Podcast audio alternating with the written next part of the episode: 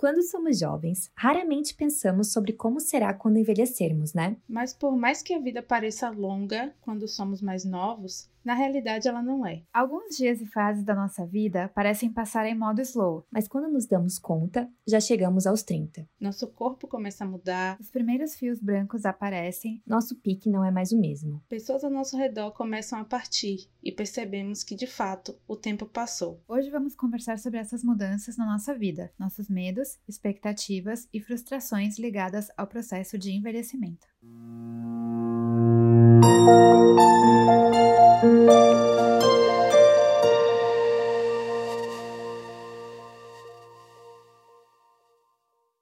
Oi, amigas! Hoje tá Oi, complicado, amigas! gente. Hoje, Hoje tá, tá. complicado. Hoje tá, o tema já Jovens puxou. senhoras. É, nossa vibe.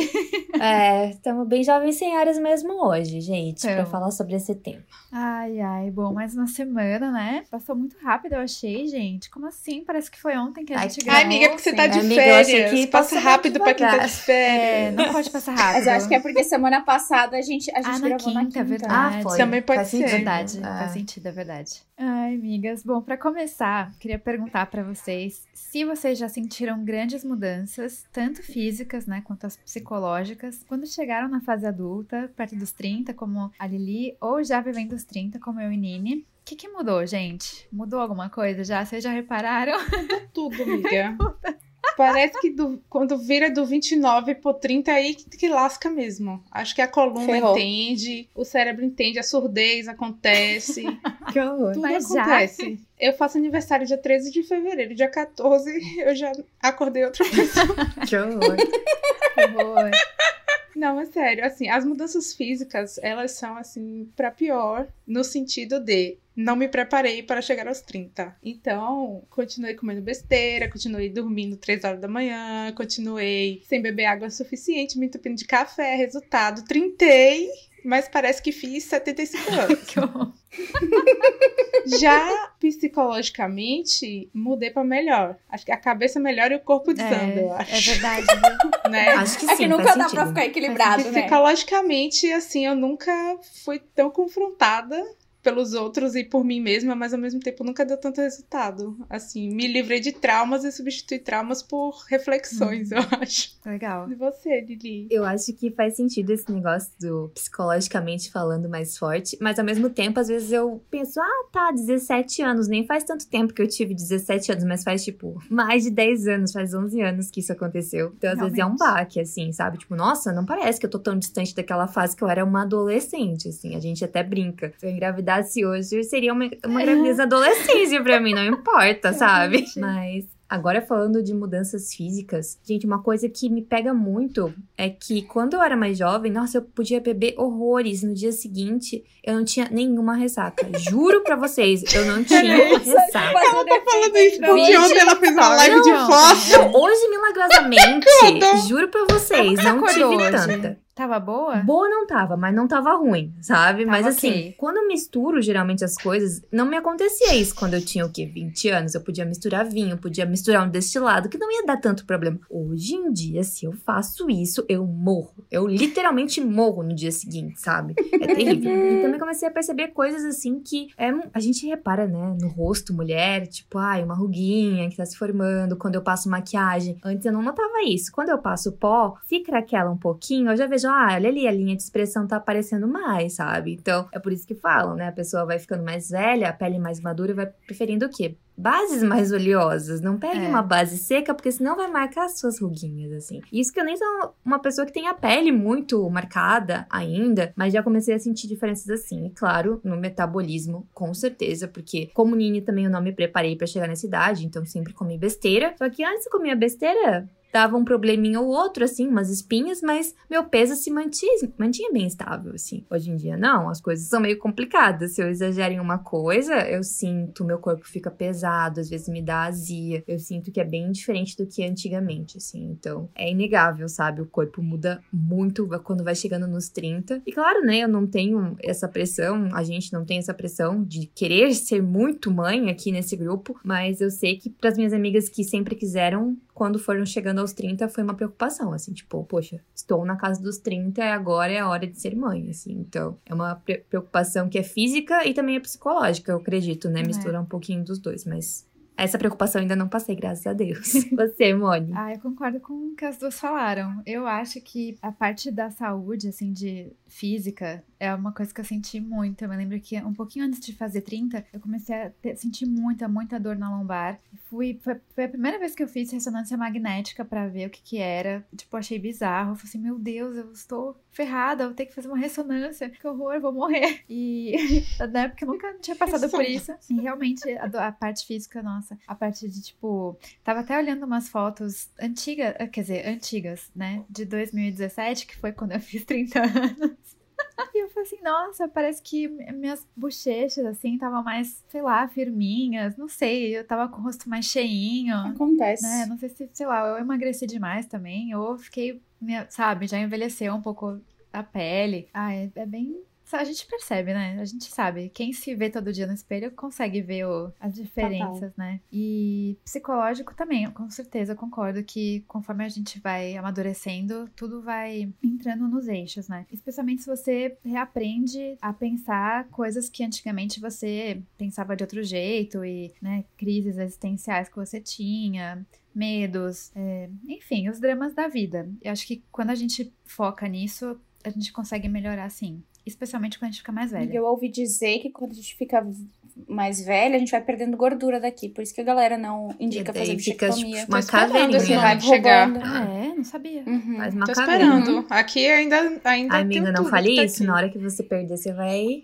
ficar sentindo eu, falta. E minha mãe, ela tinha sempre bastante bochecha aqui. E ela, bom, minha mãe tem 64, né? Ela perdeu muito. Eu até falei pra ela, falei assim, mãe, acho que era bom fazer um botão. Aí, mãe. Só pra dar uma levantadinha. Mas não, ela não vai fazer. Mas, mas acho que é normal do envelhecimento. Cai, a gente né? vai emagrecendo, vai perdendo gordura. É. Uhum. Fazer o ah, quê? Ah, eu tô dando risada porque antigamente a gente falava em ressonância. Você sentou, sentou ressonância aí. Uhum. Ressonância antigamente era aquele exame que era tipo assim, na pior das hipóteses, quando você sente que você tá morrendo, você faz uma ressonância. Hoje em dia a ressonância tá dentro do exame de rotina, assim. Deixa eu ver é. aqui fazer a ressonância. Sim pra ver essa coluna. coluna é Ai, gente. Mas eu acho que, tipo, o foco aqui do episódio hoje é mais ou menos sobre o medo de envelhecer. Né, sobre o que, que essas mudanças podem fazer na nossa cabeça, assim. Tem muita gente, a Júlia falou assim, ah, eu sinto que eu ainda tenho 17 anos, o tempo não parece, assim, passou, mas não passou aquela sensação, aquele meu tempo. Tem gente que pira com essa sensação, né? Tem gente que ainda. Eu conheço gente, inclusive, que diz para mim até hoje, a pessoas, pessoas bem de vida, assim, tipo, com empregos fixo, tudo direitinho, ganhando bem, relacionamentos estáveis. E essas pessoas não se conformam até hoje que o ensino médio não existe mais e que o pico da vida foi no ensino médio, que o ensino médio foi a melhor época da vida. Que... Sério, eu fico tipo, beloved, como assim o ensino médio foi a melhor época da sua vida, mas tudo bem. E acontece, as pessoas não sabem lidar bem com, com esse processo de fazer 30, de fazer 40, de fazer 50. E talvez esteja ligado a como essas pessoas aproveitaram as fases passadas, né? Tem gente que teve um ápice muito grande, jovem, e não conseguiu superar. Já teve gente que pode não ter vivido nada e quer compensar. Uhum. E aí, às vezes, nem cabe mais a pessoa compensar a adolescência tardia nos 30, 40 anos, né? Então eu queria saber de vocês. Vocês sentem que vocês aproveitaram todas as fases da vida de vocês até o momento? Assim, tive uma infância plena, tive uma pré-adolescência plena, aquela fase 11, 12, 13 anos. Tive uma adolescência plena, juventude, época de faculdade, se você fez faculdade ou não. Tem algo que vocês tentam compensar do passado? Como é que é essa relação de vocês? Assim, vocês concordam com a frase, ah, você é jovem para sempre, no coração você é jovem para sempre. O que, que vocês acham dessa, desse modo de vida? Ah, eu acho que eu aproveitei bastante todas as fases da minha vida, assim. Eu, assim, por meio que por pressão também da minha mãe, né? Dos, dos meus pais, assim. De tipo, não queira crescer muito rápido, ou hum. sei lá. Eu, gente, eu brinquei de Barbie, sem brincadeira, acho que até os 13 anos de idade eu brincava de Barbie. E enquanto as minhas amigas namoravam já, já tiveram, tipo, três namoradinhas, eu tava lá montando a casinha da Barbie.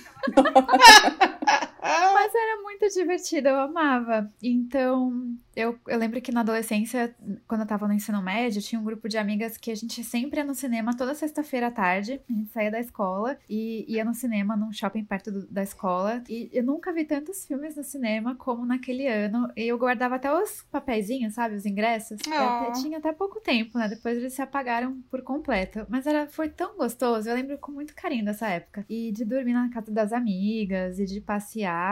Era muito divertido. E eu acho que eu aproveitei bastante, sim. Até porque depois, quando eu comecei a trabalhar, diminui o tempo, né? Que você pode, enfim, fazer as coisas que você quer fazer. Então, acho que quando eu tava fazendo. Tava na escola ainda, tava no, no comecinho da faculdade, que ainda não trabalhava. Acho que eu consegui aproveitar bem cada fase.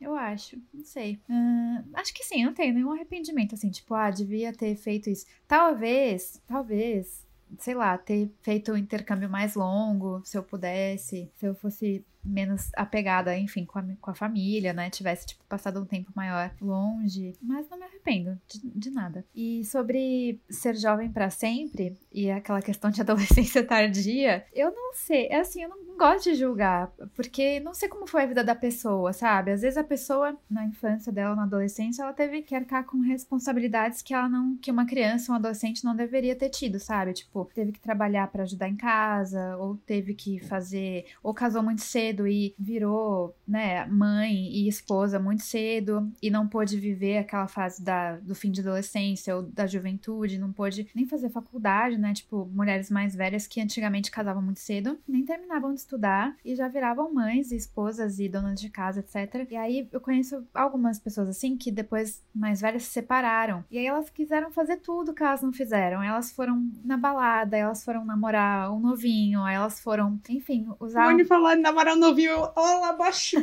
vai falando E aí, sabe? boca e, e, profeta. e viver a vida, sabe? Enfim, É ia, na balada com a filha, ia passear, Hum. ia viver a vida que, que, que a maioria das pessoas viveu quando era jovem, né? Quando tinha vinte e poucos anos. Então, eu não sei, eu não julgo, não, porque não conheço a história, né, de cada pessoa. Às vezes a, a- essa pessoa realmente não pôde aproveitar por vários motivos. E, sei lá, se não faz mal, acho que, acho que tudo tem limite também, né? A gente tem que saber o limite do nosso corpo, né? O limite da. né? De boas maneiras também, afinal, pra você não se envergonhar depois e falar, putz, fiz aquilo lá não devia ter feito, envergonhei pessoa tal, pessoa tal. Tudo com equilíbrio, né? Acho que não tem problema você querer manter essa juventude por mais tempo, contanto que não seja pra passar vergonha depois ou se machucar também, né? Ficar doente, sei lá, ou adoecer outra pessoa, passar raiva, enfim. Quando eu li essa pergunta, eu me lembrei de vários amigos e irmãos de minhas amigas, assim, que chegaram perto dos 40 e começaram a ter aquela famosa idade do lobo, assim, sabe? Que, tipo, começaram a ir em festa eletrônica, que começaram que a é sair toda sexta-feira, sabe? E, assim, não teria problema se O a que é isso? Eu não pessoa... saquei isso na Idade do Lobo. É meio famoso, amiga. É meio que, tipo, se tu pesquisar no Google, parece que, tipo, quando os homens chegam, tipo, perto dos 40, eles sentem que, ai, preciso ser jovem de novo, sabe? Tipo, uma coisa meio assim. Precisa ser gostoso. Então, tipo é. assim, Ok. se isso não vai influenciar, sei lá, nas suas responsabilidades, tipo, eu conheço pessoas que deixavam família em casa, sumiam o fim de semana inteiro, usavam drogas. E, cara, querendo ou não, você é pai, você precisa estar lá pro seu filho também, sabe? Uhum. Se você tá no papel de ser esposo também, você precisa participar ativamente da vida da sua família, né? Então, se você não quer, então você se separa, sabe? Uhum. Então, esse tipo de situação eu já vi acontecer bastante. Então, eu acho que existem limites. Se você quer, tipo, ai, vamos pra balada, eu e minha esposa, vamos pegar, deixar os filhos com não sei quem, quer viver essas coisas? Então, faça com responsabilidade. Não esqueça de tudo que você tem que fazer na sua vida de acordo com o seu papel, sabe? Tipo, ao mesmo tempo que parece infantil, parece bizarro, que nem Moni falou, às vezes a pessoa tem os motivos dela. Talvez ela realmente começou a trabalhar muito cedo e só focava no trabalho. E aí chegou nessa idade, poxa, eu quero aproveitar. Agora que eu tenho um dinheiro, que eu tenho uma segurança, uma estabilidade financeira, eu quero aproveitar, sabe? Então, eu entendo desde que não deixe as responsabilidades de lado, assim. Total, Mas essa mentalidade, assim, sabe, de ser jovem pra sempre, dentro dos seus limites, é algo que me conforta, gente, sério. Porque quando a gente vai chegando nessa idade, 30, enfim, 40 anos, a gente quer ter esperança que a gente não é uma jovem senhora, literalmente. Diferente, sabe? tipo, eu fico muito feliz quando eu olho para as pessoas da Coreia, eu vejo que mulheres de 50, 48 anos são lindas, praticam esportes legais, que têm uma vida super independente, trabalham com o que amam, não parece de forma alguma senhoras assim, sabe? Então, essa mentalidade dentro desse conceito de ser jovem, de ter a mente jovem, de nunca se conformar, tipo, ah, não, já não tô mais na idade para isso, ai, não, agora não vou começar tal coisa nova porque eu já tô com 30, 40 anos, já tô na idade de, tipo, me acomodar. Isso me assusta, sabe? Então, nesse quesito, eu acredito muito e concordo com essa mentalidade de ser jovem para sempre nesse quesito. Até porque tem pessoas de 80, 90 anos que já vi por aí na minha vida que eram jovens, sabe? Tipo, uhum, tinha uma, uma, mentalidade muito boa de, de conviver, assim. Uhum. Então, para mim, isso traz esperança. Você, Nini? Tu falou de aproveitar a vida, amiga? As fases, todas as fases? Ah, eu sinto que eu aproveitei, sim, todas as fases da minha vida. Mas, ao mesmo tempo, eu sinto que ainda morar em casa e não morar sozinha parece que a minha vida adulta nunca começou de verdade. Eu tenho esse sentimento assim, sabe? Talvez vocês entendam, né, amigas? Enfim, Entendemos. sabe? Eu sei que não faz o menor sentido isso, porque eu tenho, por exemplo, a minha tia mora com a minha avó até hoje, tipo, ela já tem 50 e poucos anos, e ela é uma adulta, adulta, gente. Todas as responsabilidades de uma adulta. Mas eu ainda sinto que parece que eu dependo de muita coisa da minha mãe, sabe? Então, isso parece que atrasou a minha fase adulta. Mas não que eu nunca vá viver isso. Eu espero que eu logo viva, né, esse sentimento sentimento de me sentir adulta, porque não quer dizer nada, sabe? Tipo, então, vou virar pra minha tia e falar: você não é adulta porque você mora com a minha é, avó até hoje, sim. sabe? Isso é absurdo, não tem é nada verdade. a ver. Tá? Eu acho que essa parte do que a Júlia falou sobre ser jovem para sempre faz todo sentido, assim. Acho que o crucial entre a resposta da Mônica e a resposta da Lili é o que é ser jovem. Porque se você encarar como jovem a mentalidade de que você tem tempo para fazer as coisas na sua vida, maravilhoso você ser jovem para sempre. Agora, se você encarar que ser jovem para sempre é você agir como adolescente uhum. aos 40 e responsável com irresponsabilidade, com, sem pensar em consequências, sem pensar nas pessoas, porque você tinha essa desculpa quando você tinha 14, 15 anos de idade, hoje em dia você não tem, já passa um pouco do ponto da questão de ser jovem, né? Sim. Já não é mais ser jovem, eu acho que ser meio besta. É, ser né? imaturo, ser né? Infantil. É. é. Infantil, é. Então, interessante isso, porque tudo gira em torno do conceito do que é ser jovem, como gira também em torno do que é envelhecer. Eu aproveitei todas as fases da minha vida, mas acho que nem tanto. Assim, tem muita coisa que eu acho que eu tô, vou começar a aproveitar agora com 30, eu acho. Eu acho que até pela questão de me descobrir mais, de conhecer mais a minha personalidade, tem muita coisa que eu descobri que eu tenho vontade de fazer que eu não sabia que eu tinha vontade de fazer quando tinha 20 anos, uhum. sabe? A questão do intercâmbio que Mani falou, a questão de viajar mais. Eu sinto que se eu tivesse sido um pouco mais solta nesse sentido, talvez eu não, não fosse tão presa na minha fase adulta. Não que eu me arrependa, porque eu amo a relação que eu tenho com meus pais, eu amo a relação de segurança que eu ainda posso ter com eles. E é graças essa relação de segurança, essa relação de suporte que eu pude, por exemplo, sair do meu emprego e abrir uma empresa, fechar a empresa e trabalhar com Júlia. São coisas que a gente busca em por nós mesmos e que graças a certos apoios e certos suportes você consegue fazer. Se eu morasse sozinha e tivesse todas as contas para pagar sozinha, talvez eu não pudesse fazer Sim. nada disso e ia suportar uma vida hum. complicada hum. até Medíocre, poder ter liberdade para fazer, é. sabe? Então tudo é uma faca de, de, dois gumes assim. Eu pensei muito nessa parte que a mãe falou de tipo, ah, a pessoa casou e aí depois separou e começou a viver a vida. Eu sinto muito isso às vezes, amiga, de várias pessoas que eu conheço, porque eu tenho eu tenho esse espírito adolescente ainda. Eu tenho, né? Tô falando aqui, ai, coisa estúpida viver com, como se tivesse 14 anos. Eu sei, com, bota, me bota pra conversar com uma pessoa de 14 anos, tu vê. Se não vira Sim, minha melhor amiga em 5 minutos. Total, total desse grupo.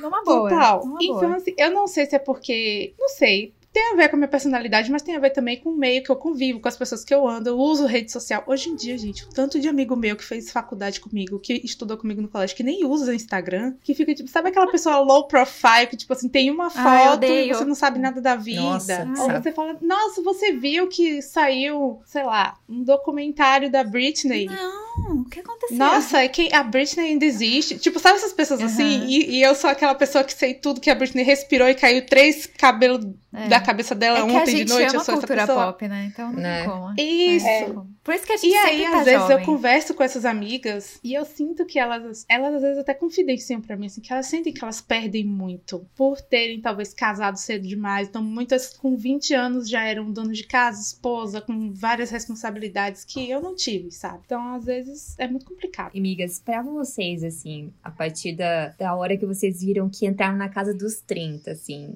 ou começaram a perceber que nem eu tava falando, uma ruguinha ou outra, ou algo que tá diferente no corpo. Saber que vocês estão envelhecendo causa uma ansiedade ou um certo medo em vocês? E se sim, quais são os maiores medos? Não só físicos, assim, mas no geral, assim, daqui pra frente, pro futuro. Quais são os medos de vocês? Desabafa, Mone, vai. Nossa, eu sabia que eu fui dormir ontem pensando nessa pergunta. Sincera, viu? Eu Seja nem tava sincera. aqui, mas é. Nossa, gente. Sim, com certeza. Eu. Tanto que quando. Eu... Assim, é ridículo falar isso, né? Porque uma pessoa de 30 anos hoje em dia é uma pessoa muito jovem, né? Considerando que você pode viver até os 99, 100 às vezes, né? Então. É ridículo falar isso. Igual quem tava comentando na, na internet. De quem que era? Que era alguma. Fa... Ah, da Avril Lavigne, né? Nossa, Avril Lavigne, mas parece que ela tem ainda 18 anos, né? Tipo, falando como Faz se ela fosse uns velha. 99 Ninguém vai lá anos. vir, é um tópico É, sensível ela pra tem, mim. sei lá, 37? Né? 36? É um tópico sensível, eu não vou falar dela. E aí, enfim. Então, eu, eu com certeza fiquei muito apreensiva e com muita ansiedade quando eu tava pra fazer 30 anos, né? Como eu já contei aqui várias vezes naqueles episódios, né, do ano em que eu fiz 30 anos, porque você começa cobranças que você não fazia pra você, você começa a fazer coisas que estavam bem distantes na sua mente, que você imaginava quando você tinha, tipo, 20, que, ah, quando eu tiver 30, talvez isso, isso, isso aconteça, mas aí, às vezes, ou aconteceu de um jeito que você não queria, ou não aconteceu, e aí você começa a falar, bom, então tenho que recalcular a rota de vários planos, né, que eu tinha, porque não aconteceu tal coisa, tal coisa, tal coisa. Então, sim, mas eu acho que, além do medo, tipo, não do medo, mas da ansiedade, né, de mudanças físicas, isso eu nunca tive muito, não sei. Acho que todo mundo vai envelhecer e não tem como fugir, né? Acho Tanto que... procedimento estético, né, por É. aí, daí tá dando... E. É, fora também Se você que. quiser. Se você quiser. E fora também que as rugas contam histórias, né? Você, você tá vivo, você. Eu vejo pela minha avó que tem, tem as ruguinhas dela e, meu, há beleza nisso também, né? Então, acho que, que essas coisas são normais, todo mundo sentir, mas eu acho que acho que um dos piores medos, com certeza, e ansiedades, é pensar, tipo, bom, e aí, mas quem vai cuidar de mim, né? Que, quando eu ficar Hum. muito idosa, quando porque eu vivo isso, né, diariamente, cuidando da avó, com todo mundo, ajudando. Então é muito difícil, gente. É bem complicado conviver com uma pessoa bem idosa, porque ainda mais uma pessoa idosa que não consegue né, se locomover e Autonomia. né, que não tem autonomia, que não pode mais cozinhar, que não pode né, mais fazer as coisas. Então eu fico pensando assim, bom, e quando você envelhecer que você de fato não vai contribuir mais com produção, né, para a sociedade. Você não vai estar ativamente produzindo nada, você não vai estar criando coisas, né? Você vai estar só, é, enfim, vivendo, esperando o fim da sua vida chegar, porque a realidade é essa. Ai, amiga, credo. Mas é verdade, né? É. Eu lembro de uma daquele curso de de escrita que eu fiz. Ah, o pai da professora é um senhor bem idoso já. Ele deve tá, tá, acho que faz uns 89 anos esse ano. Ela sempre comentava que, tipo, é, é ver a vida esvaindo pelos dedos, né, da pessoa, porque o tempo não para. Então, e é, o- é se você não. Uma coisa que minha avó sempre falava, que, as, que como, é, como era? Ela falava que pra morrer só tá vivo. Então, você não sabe se você vai morrer jovem ou se você vai morrer muito idoso. E se você for morrer muito idoso, você vai precisar ser cuidado. Então, acho que essa é uma preocupação muito grande pra mim atualmente, assim, tipo, e aí, né? Quem Ser rica, amiga, mim? ser rica pra poder pagar um asilo bem Exato. top pra gente, É- sabe? é Uma casa aí. de repouso, o jeito é ser rica, é isso, é é sobre rica, isso. realmente. Ai, ainda bem que a Júlia jogou essa piada aí, porque eu já tava ficando. Mas é real, o jeito é ser Gente, rica. eu super penso isso, ainda mais, ainda mais sobre questão de filhos, porque as pessoas pensam assim, ah, eu vou ficar velha e preciso ter filho pra, pra isso, pra me cuidar. Cara, tem filho que não tá nem aí pra Não mãe, tá sabe? Só aí, um tá. alerta, Não assim. cuida. Então o jeito é ficar rica e pagar uma casa de É, repouso. tem filho que se muda pra fora do país, tem filho que não tá nem aí pra você. Casar também não é Sim. sinal de que você não vai ser sozinha. Isso, não é É, mesmo, é exatamente. mesmo. Isso é É, ilusão. Mas acho que esse é o meu maior medo. Bom, saber que está envelhecendo causa alguma ansiedade ou medo causa. Muita. Inclusive, a é a questão do ponto de vista, eu acho. Quanto, como eu consigo encarar as coisas. Sabe aquela, sabe olhar o copo meio cheio, meio vazio? Uhum. Eu tenho muita tendência de olhar o copo meio vazio. e aí eu tenho tentado trabalhar isso em mim. Por exemplo, quando eu fiz 30, o ato de fazer 30, a virada dos 30 foi ótima, porque a gente, vocês inclusive, trabalharam todo um psicológico para fazer 30. A gente teve aquele negócio da, do photoshoot, É. TAP também, super imersa nessa, tipo, vai dar tudo certo, tamo na mesma merda junta, Uhum. sabe? Mas aí depois que passou o aniversário em si, Gente, eu tive a sensação de que não dava tempo mais eu fazer nada. É Que horror. é A sensação que eu tinha dá É uma horrível. sensação de que, tipo assim, com 29 você tem todo o tempo do mundo pra fazer o que você quiser com a sua vida. Com 30 não dá mais tempo fazer nada. Você tá atrasado em tudo. Ainda mais se você for solteira, Isso. ainda mais se você Exatamente. morar na sua casa com seus pais, ainda mais você sendo mulher. Uhum. Tipo assim.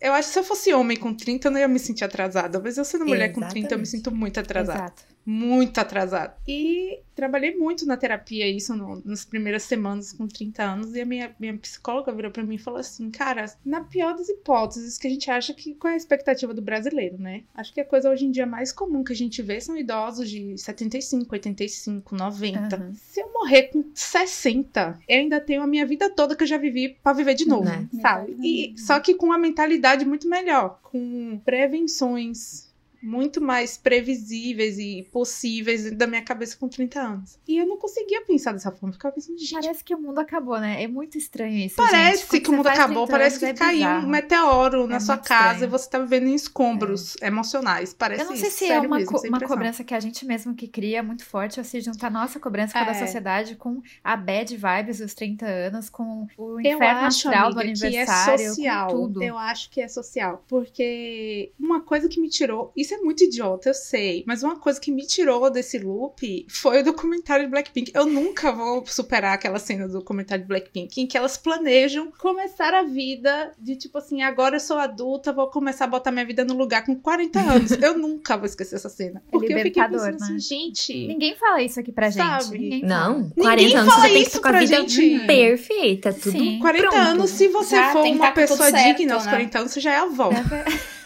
Que horror. Já deu tempo pra você ter que filho. horror, menina. Nossa. Amiga, no meio crente é, minha É, você casa com Nossa, 20, credo. tem um bebê Você com casa 21. com 20, é, engravida, 20, com 40 e aí- você já tem um filho de 20. Sério, credo. gente, que horror. Casando. É.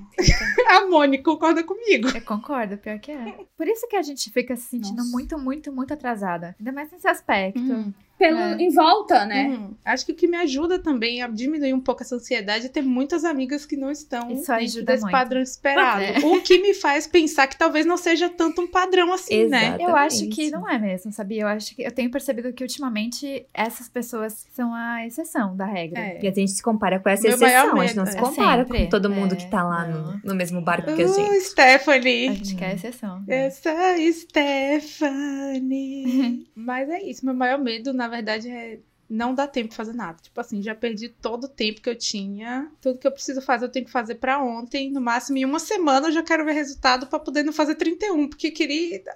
Se chegar ao 31 e eu não tiver feito as coisas que eu queria fazer com 30, eu já vou deprimir. Tá parecendo eu aquela vez que fui. Ai, fui ai, assim, "Não, ai. eu preciso ir pra essa viagem logo, porque eu não sei se ano que vem eu vou estar viva.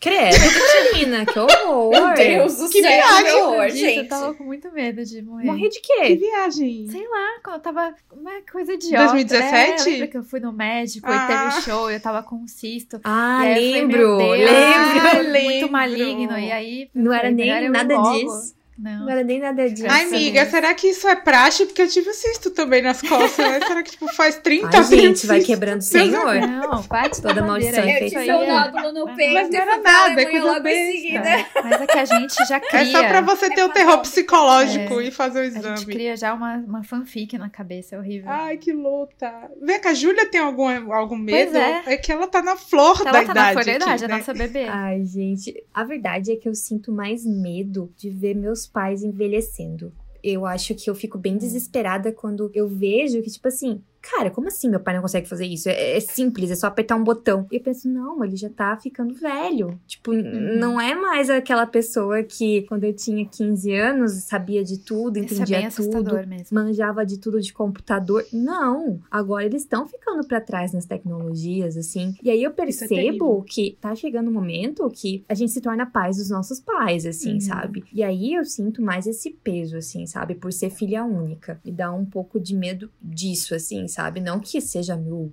fardo, né? Ai, vou ter que cuidar dos meus pais. A gente se preocupa, né? Quando a gente vê que as coisas não estão mais da mesma forma que eram antes, os, problemas de saúde É. estão aparecendo, daí eles ficam teimosos porque eles não querem ir no médico, só que é uma coisa muito Uhum. básica. Tipo, você tem que ir no médico. Eu, com 30 anos, menos de 30 anos, vou no médico com frequência. Por que você não pode ir, sabe? E isso me preocupa bastante, assim. Apesar de ser uma pessoa que faz planos de sair de casa, porque, ah, eu quero morar com o Bruno, quero fazer isso, quero fazer aquilo. Eu fico pensando, se daqui a 15, 10 anos é, eu me ver sozinha, ou me separei, ou não deu certo, enfim, o que, que vai ser, sabe? Porque eu acho que todo mundo fala, ah, porque vocês têm esse, esse pensamento, assim, né? A gente já conversou várias vezes, tipo, ai, porque eu não vou sair de casa agora porque não compensa, porque isso e por aquilo. Enfim, e se eu chegar numa hora que eu sair de casa, mas tiver que voltar? Isso é um medo que eu tenho Hum, muito forte, porque parece que eu fracassei na Fracassou. vida. É.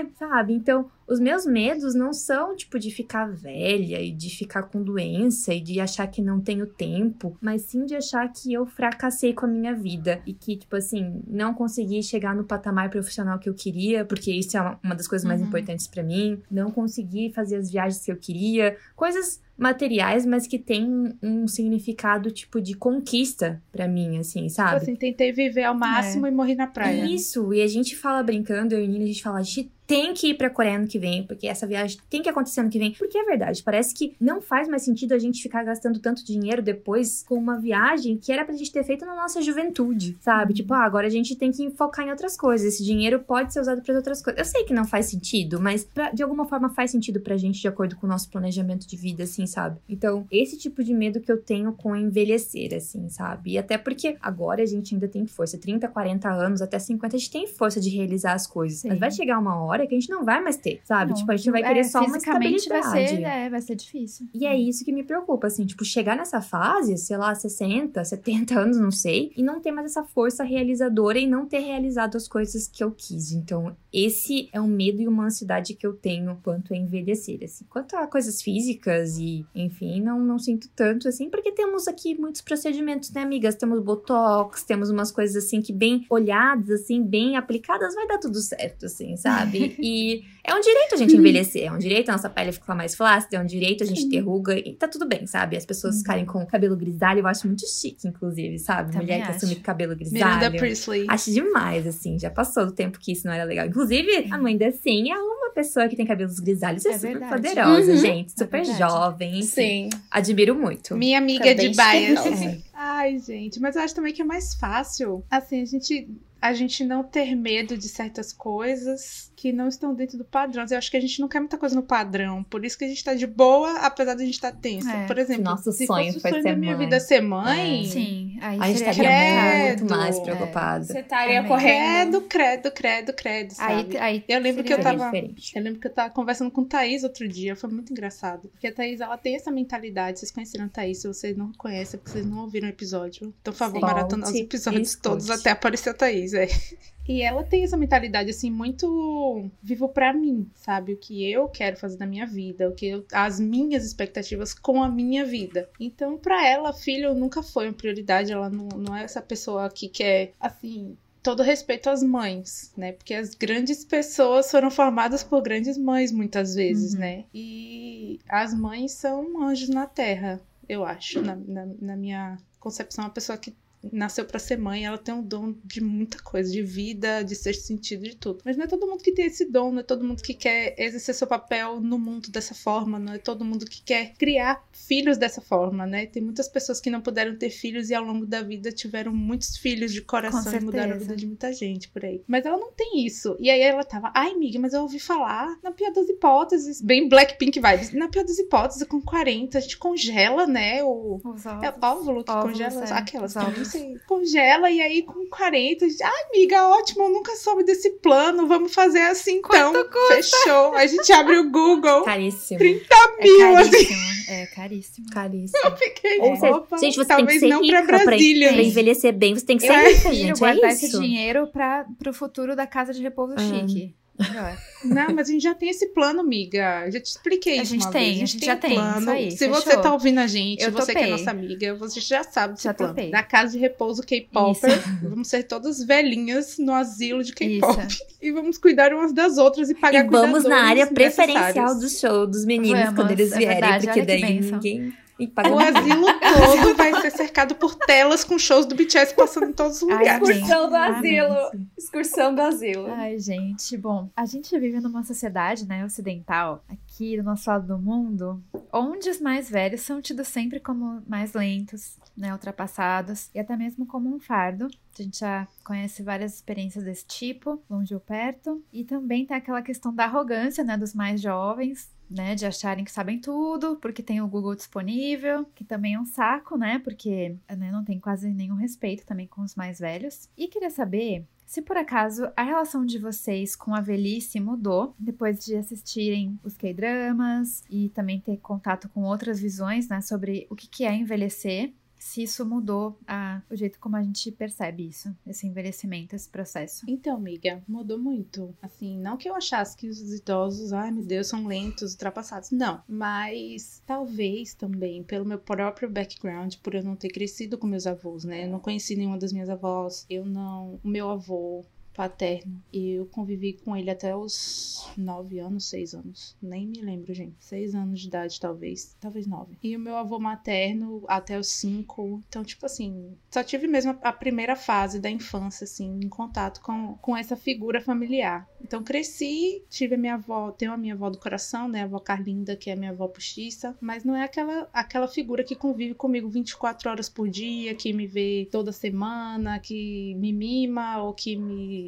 que tem autoridade sobre a minha mãe pra falar alguma coisa, muitas vezes. Eu não tenho isso, não tive essa referencial. Então, eu cresci meio que com uma concepção talvez ignorante de não saber o que a convivência com uma pessoa dessa pudesse me dar. Uhum. O que que essa convivência pudesse contribuir para minha formação, pro o tipo de informação e sabedoria que eu podia receber dessas pessoas, Uhum. sabe? Então, o K, os K-dramas me abriram os olhos para isso, assim. Deu ver que qualquer idoso em qualquer lugar, sentado no ponto de ônibus, pode me dar uma lição que eu vou levar pro resto da vida. Isso tem muito no K, os K-dramas são muito assim, né? Quando eu, eu vi essa pergunta, eu lembrei do, do dorama que a gente tá assistindo, que eu tô assistindo com a Júlia, Lost, e tem uma cena, porque a Coreia ela é muito ao contrário. É tipo, a juventude que é meio besta e os, os mais velhos é que sabem das coisas lá, é totalmente o contrário. E tem o personagem principal que ele tá em crise de vida, ele tem várias crises internas, ele tem 27 anos na série, e ele conversando com um, um idoso que é pai de- da outra personagem, tipo, não é parente dele, não é nada disso. O idoso tem a acessibilidade de olhar pra ele e ver que ele tá lutando muito com a solidão da juventude. Aquela solidão de tipo assim, sou sozinha no mundo, preciso me virar, preciso fazer as coisas, preciso ser independente, mas ao mesmo tempo tenho que me fazer de forte porque eu sou jovem, ao mesmo tempo que eu tenho que parecer que eu tenho tudo do lugar por causa dos meus pais. E o idoso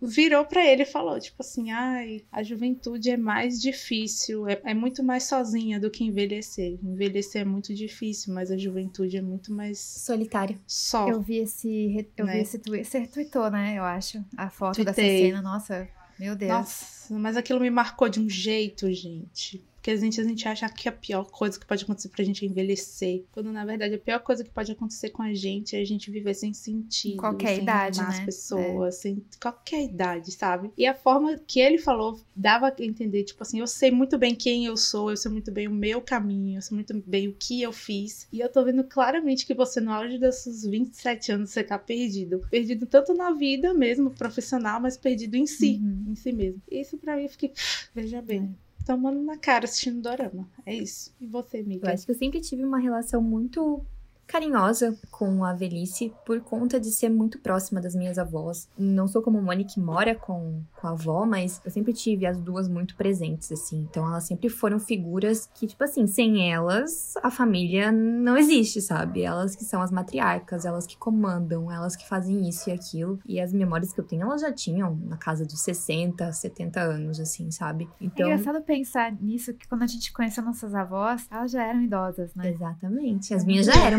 porque das, dos dois lados, meus pais são os mais novos. Então, assim, minhas avós já eram muito velhas, assim, uhum. quando tiveram eles, assim. Muito velhas não, né? Perdão, perdão. Mas, tipo, minha avó já tinha 40 anos quando meu pai nasceu, sabe? Então, querendo ou não, até eu crescer, entender um pouco é, mais da é vida, comum, né? né? No tempo é, dela. É muito louco isso, né? Porque a gente acha que agora elas estão velhinhas, mas antigamente a gente já achava elas velhas e elas nem eram. Verdade. E assim, elas eram as que comandavam tudo. Então, sempre admirei muito isso, a força de vontade das duas, porque mesmo tendo realidades opostas, elas sempre tiveram muita força, assim. Mas óbvio que vendo doramas, vendo K-dramas, a gente vê como o idoso no Brasil é desvalorizado, como ele é um fardo, como ele não sabe de nada, como ele não deveria sair de casas sete da manhã para pegar ônibus, porque senão vai lotar a uhum. hora que o pessoal precisa ir pro trabalho, sabe? O idoso é um fardo no Brasil, sabe? E lá não, o idoso é o respeito máximo. Você não pode nem falar da forma que você quiser sem usar honorífico Sim. com o idoso. Não pode, às uhum. vezes, até entregar alguma coisa sem colocar a mão em uma parte do seu corpo para expressar o respeito. Então, acho que o confucionismo tem muito disso, né, nas relações deles por lá e eu admiro muito, muito, muito essa parte. E eu acho um pouco triste porque, querendo ou não, acho que idosos são quando chegam na fase que tem mais a oferecer, sabe, para os outros de sabedoria, Sim. assim, de que nem Nini falou do K-drama, sabe? Olha que frase profunda, assim, sabe, que o cara falou. E às vezes é só porque a gente não dá uma oportunidade, a gente não conversa com muitos idosos, assim. E eu já passei pela experiência de ir num lar de idosos como caridade mesmo, né, na época do colégio. Olha quanto tempo faz isso, assim. E ao mesmo tempo que era muito triste, foi uma experiência muito boa, porque eu me senti tão amada, eu nem conhecia aquelas pessoas, sabe? Mas parece que todo o tempo que elas tinham, toda a atenção delas era só para mim ali naquele uhum. momento, assim, sabe? Então, uhum. eu sinto que o carinho, as prioridades deles são aproveitar cada momento, porque eles já não sabem quando vai ser o último, assim, né? Então, assim, me senti muito acolhida, assim.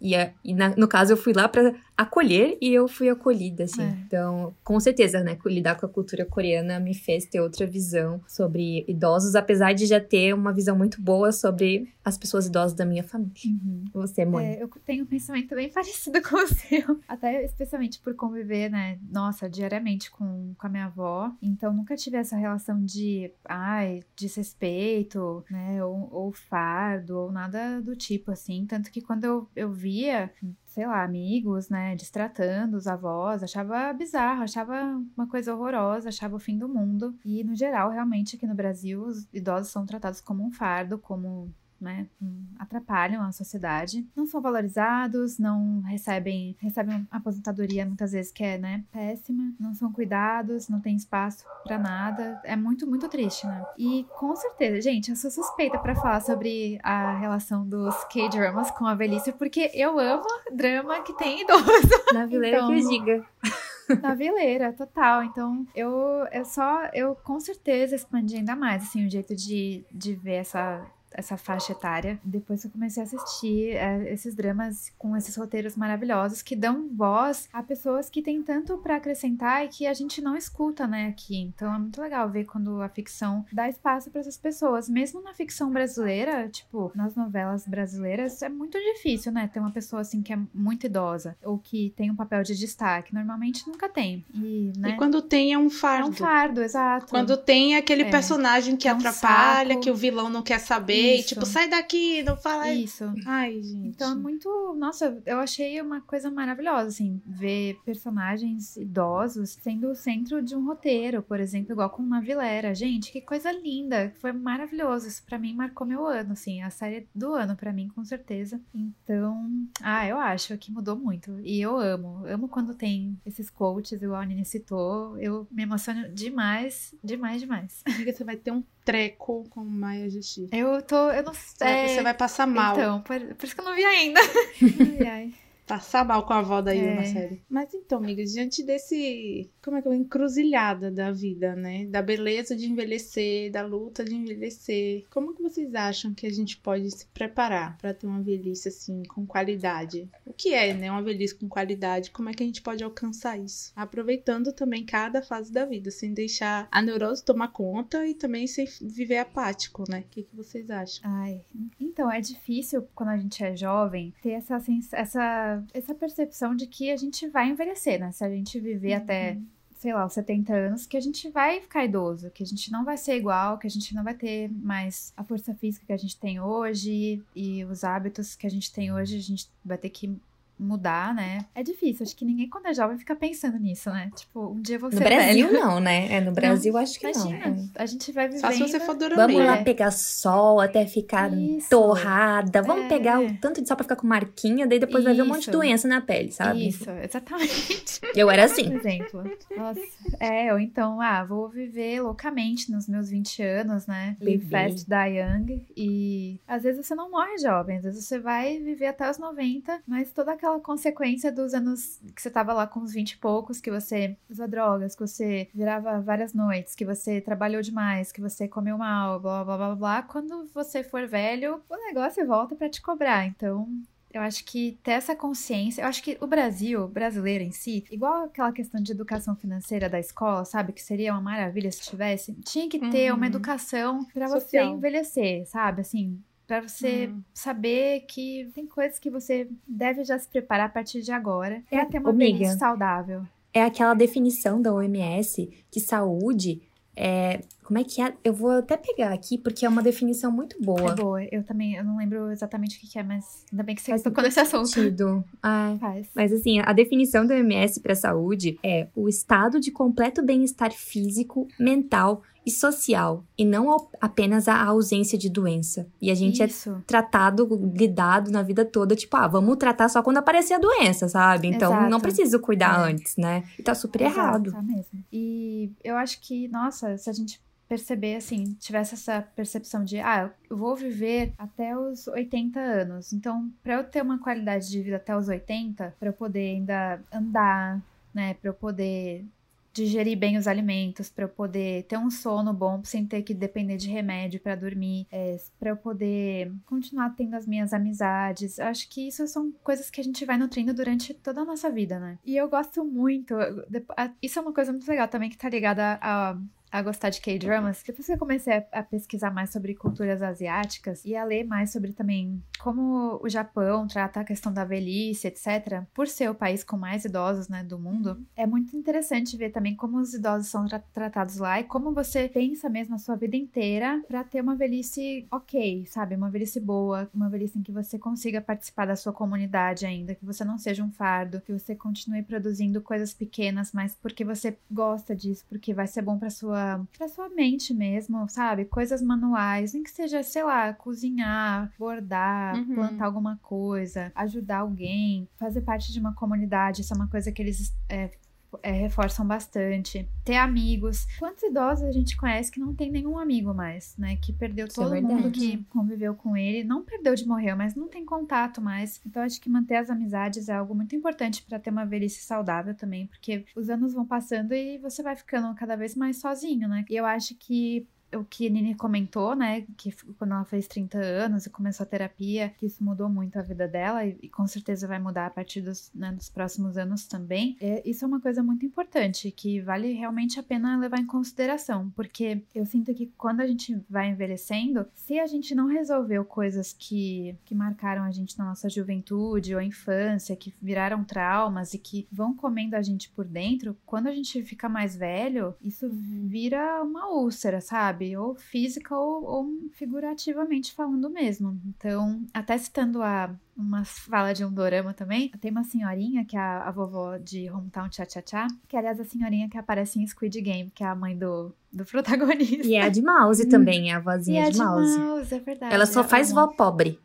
Ah, que tristeza. Ai, Mas é uma baita atriz, né? Nossa, ela falou pro personagem, ela falou que ela também fala que parece que a vida é longa, mas que acaba rápido e que não dá tempo para ficar guardando pensamentos inúteis na nossa cabeça, sabe? Tem coisas que a gente tem que mandar embora o quanto antes para poder liberar espaço para coisas melhores, sabe? Então, acho que cuidar da saúde mental enquanto a gente é jovem é um investimento muito, muito, muito bom para nossa velhice além de exercício físico, gente, porque isso é uma coisa que eu preciso fazer. Eu coloquei na minha cabeça que eu preciso fazer musculação, porque meus músculos têm que estar fortes para segurar meus ossinhos. Cara, amiga, eu ia andando, falar sabe? isso. Falar isso. Uma vez um médico falou um negócio que me marcou tanto. Tipo, claro, ele foi fazer graça, assim. Ele falou que, assim, o idoso, quando chega lá nos seus 70, 80 anos, ele não precisa fazer caminhada para ir andando até o centro. Uhum. Ele precisa ter força para se levantar da privada, isso, ele precisa ter força para é. levantar da cama. É. E isso, se não cuidar na nossa nossa fase, fazer pilates, fazer uhum. musculação, trabalhar o core, e isso não vai se formar do dia pra noite. Então,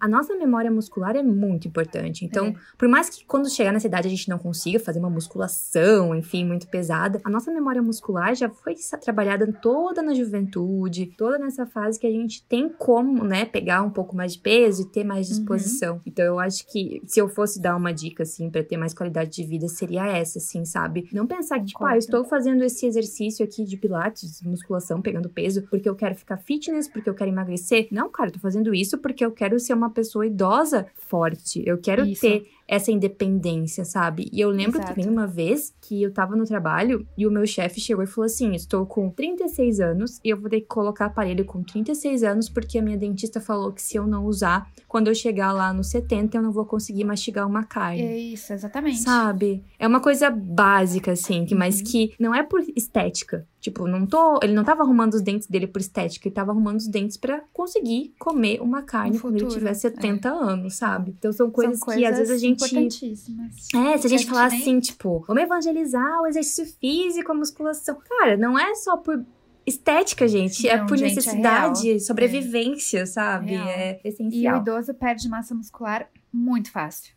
Muito, Cara, muito assim, ó. E assim, eu tenho a maior prova.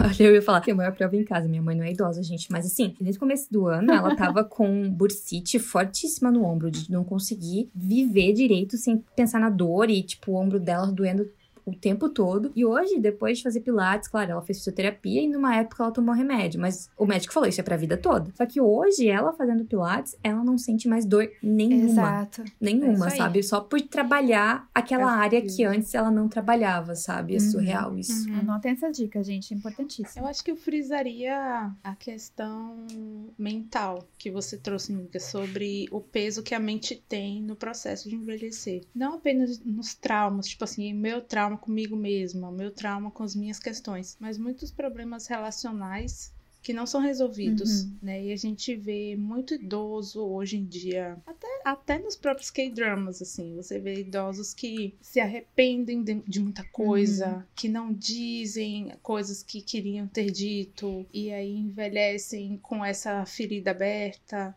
e aí acham que não é digno de fazer alguma coisa ou de viver de certa forma, porque aquela ferida nunca foi fechada, porque aquela discussão nunca foi resolvida, porque aquela briga com aquele filho, porque aquela briga com aquela pessoa, porque aquela discussão que aconteceu 15 anos atrás ainda Exatamente. assombra você das coisas. Eu acho que tentar viver a vida com leveza e com honestidade, não honestidade no sentido de ah, não roubar, não matar, honestidade sua com você e com os outros, sabe? Dizer o que você tem que dizer, se você tá chateado, viver essa emoção. A Cindy até falou isso hoje mais cedo pra gente. Tipo assim, você tá triste, chora, sabe? Não tenta pagar de, de forte. A vida não é para você pagar de forte. No final, quando você estiver lá no caixão, não vai vir um anjinho, vai, pô, esse aqui foi forte, vou mandar pro céu com bônus. Não vai ser isso que vai acontecer, sabe? Não chorou duas é. vezes, então tá. Então, tipo assim, se você tá chateado, fala que você tá chateado. Se você tá ofendido, fala que você tá ofendido. Se você sabe que você ofendeu alguém, independente de você achar que você tá certo, que você tá errado, você ofendeu uhum. uma pessoa, você se retrata com ela, você anda Peça perdão, caminho, né? Acho que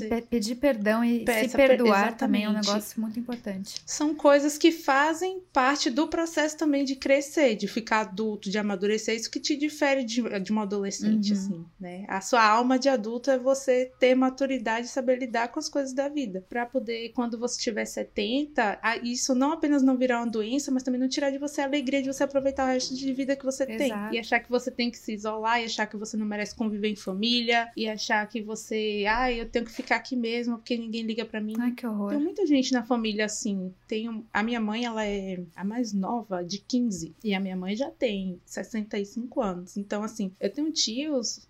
Muitos tios já faleceram, mas eu tenho tios que são Bem bisavós e, sabe? E, tipo assim, eu tenho, conheço várias histórias de pessoas que vivem sozinhas, isoladas. Ah, eu tenho três filhos, tenho quatro filhos, mas ninguém vem me ver, eu preciso ir no médico, não tenho quem me leve no médico, mas eu não vou reclamar porque eu fui uma péssima mãe na Uhum. juventude. Tipo, sabe, essas Uhum. questões assim. Eu acho que a gente cuidando disso, o resto a gente lida da melhor forma que pode. É. Mas quando a gente se condena, não tem muito mais pra onde a gente ir. Não, porque a sua mente vira Fugir. uma prisão e não tem como fugir, né? Uhum. Quando a gente tá né, com, essa, com esses pensamentos horríveis, complicou, real. É isso. Gente, adorei esse episódio. Acabou?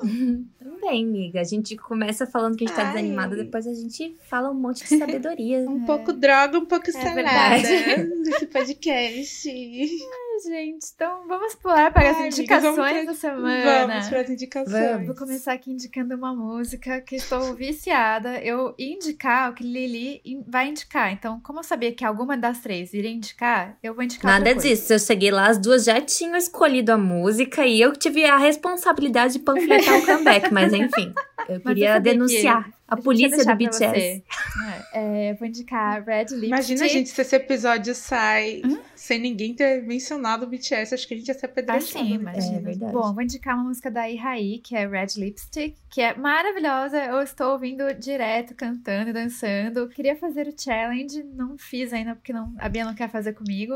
Então, Amiga, você tá de férias, você tem que Amiga, fazer. faça! eu vou fazer. Tem que postar posta no, no podcast, podcast. no Instagram. Não sei nem qual é o challenge, Tá. mas faz. E indico o CD inteiro dela, ela é maravilhosa. Girl Crush total. Tá muito, muito bom, muito bom mesmo. E de série, eu vou indicar uma série que eu não. Eu sabia que ia ser legal, mas eu não dava assim muito pra ela, mas é maravilhosa, que é As Células de Yumi, que tem no Viki. A Nini tá vendo também. E é muito fofa, é muito leve. É muito é engraçado. muito engraçado. É muito engraçado. É, porque a gente tem acesso às É células. idiota. as células da cabeça da Yumi, que é a personagem principal. E aí lá tem o vilarejo das células, é meio divertidamente. Mas eu gostei mais, viu? Eu achei mais legal. Ai, gente, elas são muito idiotas. É muito eu vou panfletar junto essa merda, porque elas, elas são muito idiotas. Eu sinto que eu não preciso ficar com raiva, porque eu já tenho uma célula nela lá Sim, ficando com raiva isso. por mim, entendeu? É, eu, Eu não preciso me preocupar com nada, porque alguma célula vai transmitir o que eu tô Vai. sentindo. Na hora eu vou Vai. me sentir honrada já. Vai. E as células flutuando, amiga? Eu amei tanto essa cena. Ai, foi muito engraçado, gente, a cena, ela se apaixonando, aí as células começam a flutuar num mundinho rosa. É muito fofo. Se você precisar de um momento assim de, de leveza na sua rotina, indico muito. Tem no Viki e também nos fansubs que né, sempre ajudam a gente. E livro documentário não tenho nenhum, gente. Só queria fazer uma, um adendo aqui porque estou revisando um livro, o 1984 do George Orwell. E Ai, amiga, eu meu pai do céu, é muito pesado, é muito difícil. Então eu tô Eu tenho tendo aqui, não problemas ainda. para ler esse Uhum. livro. Mas vou comentar sobre uma nova obsessão minha, que é o chá. Eu falei no Instagram que queria começar a tomar mais chá. E realmente fui atrás e aprendi já algumas coisas muito legais, tipo que o chá não é o chá de saquinho que a gente toma, que é uma mistureba de várias coisas. Gente, eu fiquei chocada, eu não sabia essa informação. Isso se chama infusão. E o chá é só o chá, que é tipo chá puro da planta lá, Camellia sinensis, que é o chá verde com as suas várias é, diferenças, né, de torragem, blá blá blá. E os chás lá da China, blá blá blá. É muito legal, gente, é um mundo novo, assim, estou muito Amiga, empolgada. tenho uma amiga, tem uma amiga aqui em Joinville que fez faculdade comigo que ela faz. Daí ela sempre twitta sobre isso, a diferença de infusão Ah, é? de chá. Quando eu for pra São Paulo, eu levo pra você os que ela faz. É maravilhoso. Ai, eu não tomo chá, né? delícia! Mas as minhas amigas, minhas outras amigas da faculdade tomam e falam que, tipo, é Sério? muito bom. Ela vende pra Joinville, Santa Catarina inteira, assim, sabe? Ah, Depois eu te amiga, passo me manda o Insta. depois também o Instagram. Passo. E, então tenho pesquisado sobre isso, estou gostando bastante. É um novo hobby. ah, e fica Adorei. a dica, quem gostar de infusão e de chás, tem aquela loja virtual, a Tal Chá, que tem uns chás maravilhosos, gente. Eu recomendo muito. Comprei quatro pra provar. Tem um que eu comprei, que eu não provei ainda, que é de chá verde e goji berry. E tem uma- umas pétalas azuis, assim. É muito, muito bonito. Ai, que chique. Bem gostoso. E você, Nini? Aesthetic. É. Bem aesthetic. Ai, gente, a música, eu vou panfletar ele, porque eu sinto que eu panfleto pouco a ele. E aí as pessoas, às vezes, eu tenho meus momentos de surto no Instagram, e as pessoas ficam assim. Teve gente essa semana que perguntou: Ai, você também gosta de Paramore? Eu fiquei tipo assim, como assim? Mas, você gente, não sabe são vocês dessa não posers sabem aí, né, disso. amiga? Elas são Posers. posers da É. sua vida. É, não, as pessoas não te seguem. Gente, As eu fiquei pessoas- tão é, mal, me senti a pior é pessoa do mundo que eu falei. Não, é Não, elas que possível, têm vou que se sentir, porque elas elas não veem conhecem. seus stories. né? É, e nem o Vou Twitter. panfletar ele hoje. Elas veem esses stories e não É. escutam o podcast. Não, em que, aí com falam dela. certeza, né? Absoluto. Assim de que tá falando. Não tô falando sozinha, não. E aí. Fiquem tranquilas, eu tô gravando eu falando desse episódio. inteiro. Amém! Só fala agora! É, porque tu não avisou antes. Colega! Ah, não Que acredito. safada! só! A gente podia ter Quem era pra Naninha? Ah, Olha só. Sindra. Olha. Quem era a Naninha? Ligeira hoje. Aparece Safada. de vez em quando. Muito bem, ganhou uma estrelinha, Ganhou. viu? então, de todas as músicas que eu podia escolher, eu vou escolher Grow Up, que é do álbum self-titled álbum chamado Paramore. Eu amo todos os álbuns do Paramore, gente, tudo, sei tudo. Se você gosta, se você quiser discutir alguma coisa sobre, quiser uma dissertação, um TCC, eu posso fazer com detalhes. PHD em Paramore. Sobre cada frase de cada música, estamos aí pra isso. E porque ele é a melhor pessoa do universo, eu posso fazer também. Mas essa música fala muito comigo, porque eu sinto que tentei relacionar com o tema também, ela dá uma coragem, assim, pra você viver, sabe? Conta muito sobre a história da Hayley. Hayley veio de uma cidade pequena, country, é roqueira, e, tipo, tomou LA, vou pra LA sozinha, vamos lá, preciso crescer, tomar conta da minha vida, preciso tomar a rédea das minhas coisas, não importa o que as pessoas falam, não importa se as pessoas me julgam, não importa se eu sou diferente. E o refrão ela fala assim: algumas pessoas têm que crescer, e se eu precisar para poder eu crescer, eu vou deixar você para trás. Então eu acho que é bem isso, assim, tomar posse de si, tomar posse de quem você é, tomar posse dos seus sonhos. tipo, Achei só vai, cirúrgica pra certas Uau. pessoas, né, Nini? É, Pois é, uau. e só Já podemos encerrar o E tem uma vibe.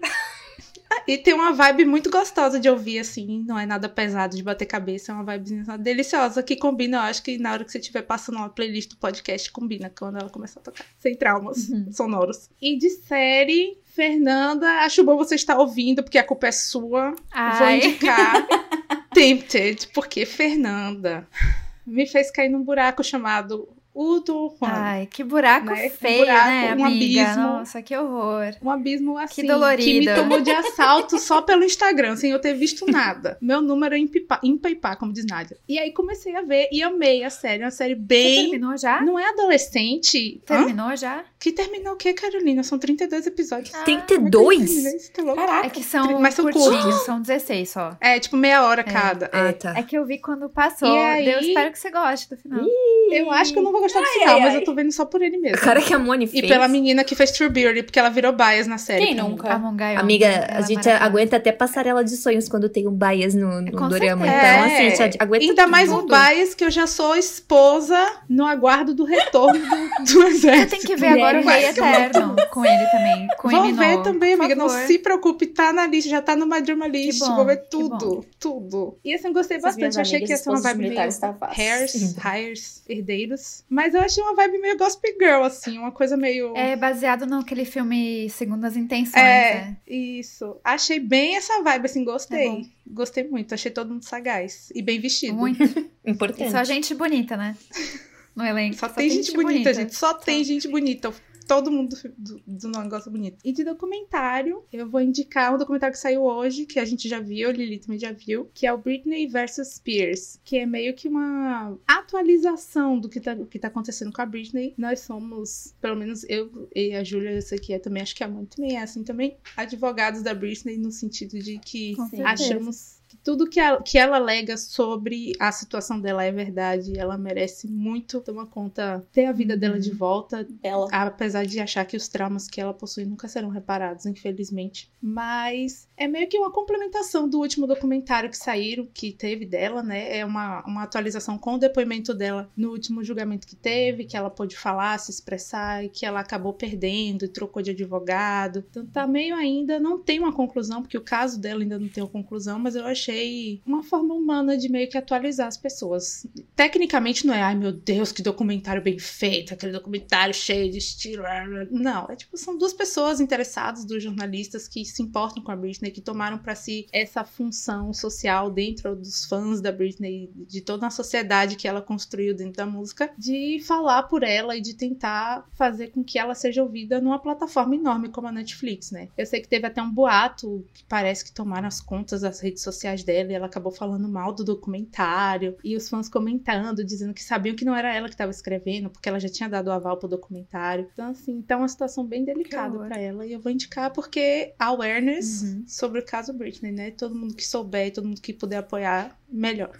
Ela merece. Com certeza. E você, Miga? Então sobrou para mim a função de panfletar, né, a música do Coldplay com o BTS, sobrou. né?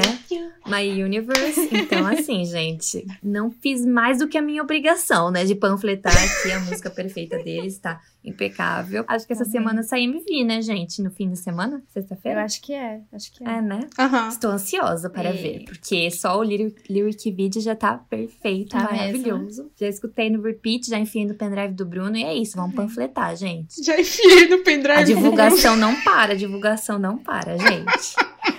Eu acordo com essa música na cabeça agora. Todo dia eu acordei com essa música na cabeça. Eu acordo literalmente com essa música, amiga. Eu botei de Eu vi. Eu não consigo, amiga. Também você gole ali. Se eu pôr, é. já, já era. Ai, ah, não. Se botar, maravilhoso. De filme de série, finalmente comecei a ver a série que Moni me panfleta há 48 anos. Aleluia!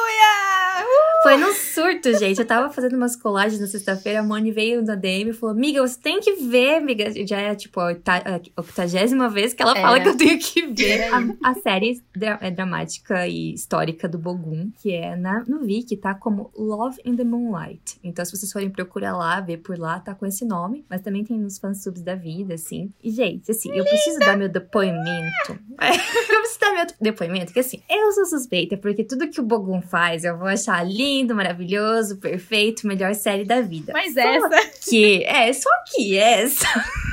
Essa série, essa... eu sou muito de drama histórico, assim. A única coisa que eu vi foi Mr. Queen e eu demorei pra engrenar, assim, porque eu não, né, eu e Nina a gente tava lerda, enfim. Mas esse, gente, não a é protagonista. A protagonista é muito sagaz. e ele tá num personagem que ele é muito espontâneo, eu acho, assim. Tipo, eu vi encontro com ele, só que ele ainda é meio que príncipe no encontro, sabe? Tipo, claro, ele é fotógrafo, ele é super legal Isso. lá, é um personagem que eu amei, assim. Só que nesse, ele é muito sagaz, ele é muito divertido, ele é muito. Não sei, eu tô achando o é drama tudo, da vida é dele tudo. já e eu só vi três episódios. É tudo, esse drama é tudo. Eu falei! É que dizem quando, quando é o certo, quando é o ideal, é. você sabe desde o começo. É verdade. Exatamente. É lindo, é. E é sobre isso, gente. Eu tô amando a série, tô no terceiro episódio, mas eu tô tipo. e é sobre isso, é sobre o Bogum. É sobre o Bogum. É, e sobre a prota, que eu, eu não faço a menor ideia do nome dela, mas eu achei ela tão. Ela é maravilhosa, amiga. Carismática. Ela é maravilhosa. Ela tá que fazendo que ela faz, agora. Amiga? Ela fez. Ela é atriz infantil, muito, muito famosa. Ela, ela estreou na TV, eu acho, com um drama de época também, que é muito famoso, que é com o Kim So-hyun. Kim So-hyun? O que fez Tudo Bem Não Ser Normal. Uhum. Ele é o protagonista uhum. adulto. E quando, é, quando eles são crianças, né, o, os, os principais, quem faz a, a menina principal criança é ela. E quem fez ele criança é o Yu Jingu, que faz o Hotel de Luna. Nossa. E estouraram, é, eles estouraram com esse drama. E aí depois ela fez várias outras coisas. Ela fez um com o, com o Ji Chun-wook esse ano, aquele da, que deu uma bafafá, lembra? Que teve ah, Blackface, isso, Nossa. ela fez. Mas ela está fazendo agora o drama de época que eu tô vendo, que é o Lovers of the Red Sky. Gente, ah, é ela? É, ah, ela é tá maravilhosa. super bem avaliado, inclusive. Ela é maravilhosa. Linda. Mas é, agora só dando, depois de surtar pelo Bogum, deixa eu explicar um pouco. Desculpa, né? gente, não vou ter No caso, a, pro, a protagonista, ela desde pequena ainda não entendia o motivo. Ela se passa por um menino e é quase vibes Mulan, assim, sabe? Ela, pra sobreviver, ela teve que se passar por um homem. Então, no vilarejo, fora do palácio, ela é conhecida como homem. Ela é muito sagaz, ela faz serviços para as pessoas. Tipo, ela escreve cartas de amor. Porque como ela é uma mulher, ela tem mais sensibilidade, ela pode ganhar dinheiro escrevendo cartas de amor para homens que não têm têm a menor noção, né, do que estão fazendo, Uhum. assim. Então ela é muito esperta, ela consegue se virar muito Esperta, bem, fugir esperta. dos guardas, enfim. Só que no fim das contas, ela é pega por alguém que ela tava devendo. Eu ainda também não sei o motivo da dívida, tô no episódio 3, lembrem-se disso. E ela é vendida pra ser um eunuco no palácio. E nisso ela já tinha conhecido o príncipe herdeiro, que é o Bogum, que não tá nem aí, dizem, né? Aparentemente, ele não tá nem aí pra, pra realeza, ele não estuda direito, mas ele é muito inteligente, ele é muito perspicaz. E eu sinto que ele tá de olho em tudo que tá acontecendo com o rei, assim, sabe? Então eu acho que vou me surpreender, não sei, Moni não me conte. Então, eles se conhecem fora do palácio, e quando ela vai pro palácio como eunuco, ela tem que ficar fugindo da verificação se cortou os órgãos, se não cortou. Então é muitas palhaçadas uma atrás da outra, porque ela precisa se camuflar no meio dos eunucos, assim, sabe? E ele fica pegando no pé, porque quando eles se conheceram fora do palácio, ele meio que, ela, né, no caso, deixou ele na mão, deixou ele num buraco, sabe? Tipo, ah, se dane, sabe? Nem sabia que ele era o príncipe, no caso, né? Porque ele se fingia de plebeu. Enfim, então é muito engraçado ver essa interação ainda. Eu tô bem no comecinho, mas já gostei bastante. Então fica a indicação, Love in the Moonlight. E de documentário só, né, enaltecer mesmo o documentário que Nini já indicou, da Britney vs Spears. E me emocionou bastante, gente. Tudo que as pessoas ao redor tentaram fazer, eu não sei se elas são realmente boas ou não pra Britney, se elas também não tiveram sua parcela de culpa, assim. Mas ver tudo que as pessoas ali falando, os fãs e até aquela repórter né, da, da Rolling Stone que conduz o documentário tentou fazer, sabe? Tipo, cara, ela se escondeu no banheiro do hotel pra conseguir uma assinatura pra Britney conseguir mudar de advogado, porque ela não conseguia nunca ter acesso a Britney e ninguém conseguia ter acesso. E aí quando ela A Britney tinha conseguiu, autorização, às vezes, pra Caraca. andar de carro só por 30 minutos e voltar pra casa. É. foi uma vez ainda, tipo, naquele Nossa. documentário na época do último álbum dela lá. E aí, no fim das contas, sumiram com aquela. Mesmo levando até o judiciário, até o juiz, sumiram com aquele negócio porque o advogado dela disse que ela foi forçada por uma repórter a assinar aquilo, que não era vontade dela trocar de advogado. Então, assim, tem muita sujeira por debaixo dos panos. Foi uma falha muito grande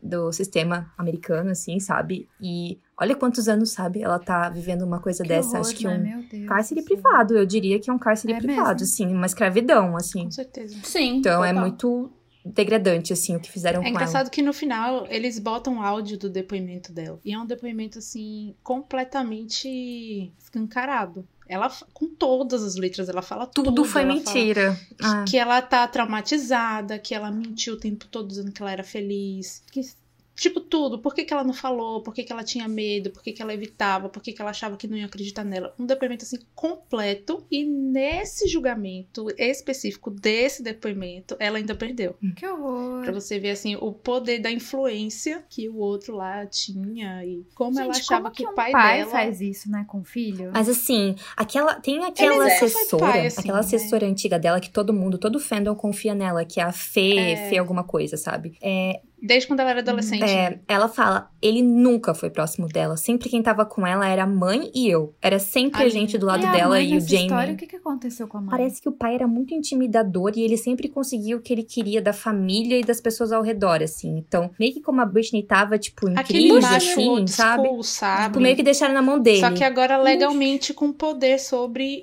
uma pessoa do poder que ela tem. Horror. E ela falava, tipo assim, eu acho que a maior alegria dele é ele saber que ele controla uma pessoa poderosa como Que eu e que horror. tem, me tem na mão E dele. assim, Isso é Eles alegando que ela era demente com a idade que ela tinha, Sim. mas ela podia trabalhar igual uma escrava É, nas turnês. é. E ela Pois fazia coreografia e tinha registro que ela que fazia tudo, que ela escreveu música, que ela produziu álbum. Sabe, ela fazia tudo, porque ela ama fazer isso. Só que pra cuidar de si mesma, ela era demente. Ela tinha demência, É sabe? engraçado a gente pensar Não faz também, sentido. tipo, na época do X Factor, ela tava, tipo, no auge Não. do caos na Hum. vida dela. E eu lembro que a- as pessoas faziam até meme, né? Tipo assim, ah, da Britney jurada, era tipo meio meme, porque ela tava meio... Uhum, tava. Voltando ainda. Ah, né? é, ela Ah. Tava. não tava, não tava É. no centro normal, assim, dela. Tava bem fora da casinha nessa época. Se a gente soubesse que já naquela época ela tava Lutando com isso. Lutando Hum. com isso. Horror. fingindo, né? É. Obrigada a participar. E assim, o que mais Sim. me, também deixou triste foi que ela nunca foi contra a tutela, assim, sabe? Ela só não queria que o pai dela tivesse esse poder, fosse o pai. sabe? E eles trazem vários especialistas sobre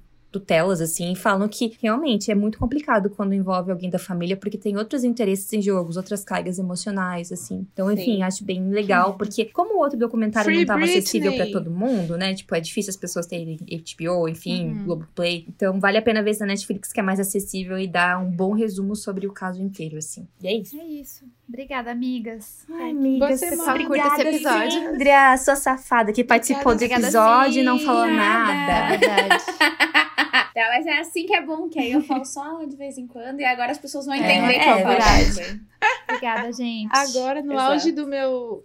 Como é que fala? No auge do meu senhorio, não. Da minha vida de senhora, gente. Uhum. Auge da minha vida de senhora, vamos terminar de gravar isso aqui. Eu vou ali tirar um cochilo. Eu também, já vou, vou colocar roupa pra dormir vou também já dormir. Mas já tá na horinha da Queria naninha. tirar uma naninha. Aí. Tá na hora da naninha. Boa semana, amigas. Mentira, porque eu provavelmente vou pro, pro coisa. Beijo, amigas. Beijos. Boa semana. Beijo. Beijo, boa semana, tchau.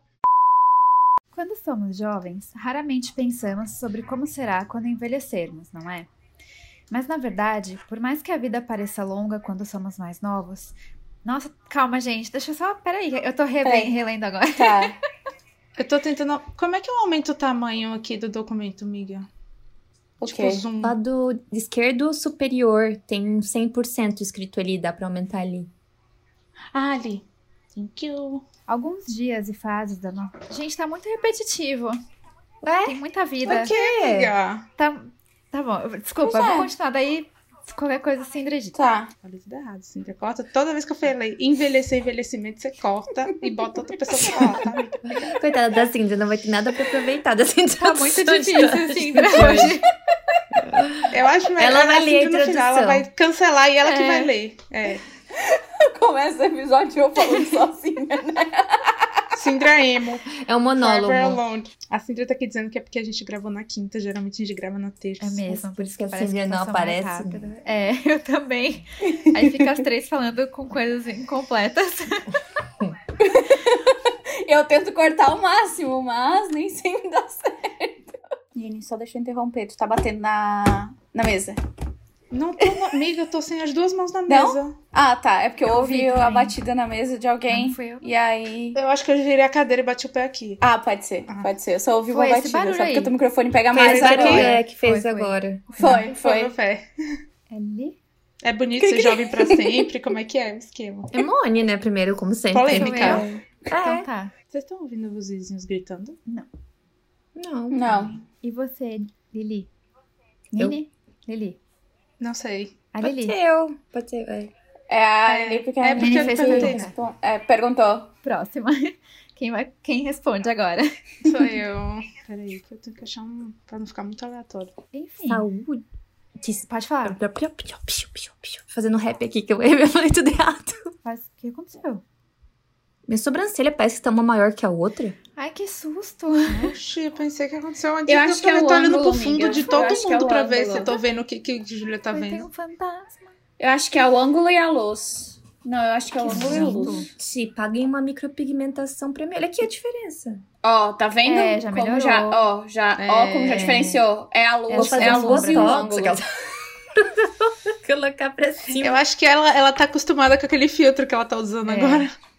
Ah, Daquela É que, sobrancelha não, é que ficar tá mais aquele que a luz, amiga. amo. Ai, gente.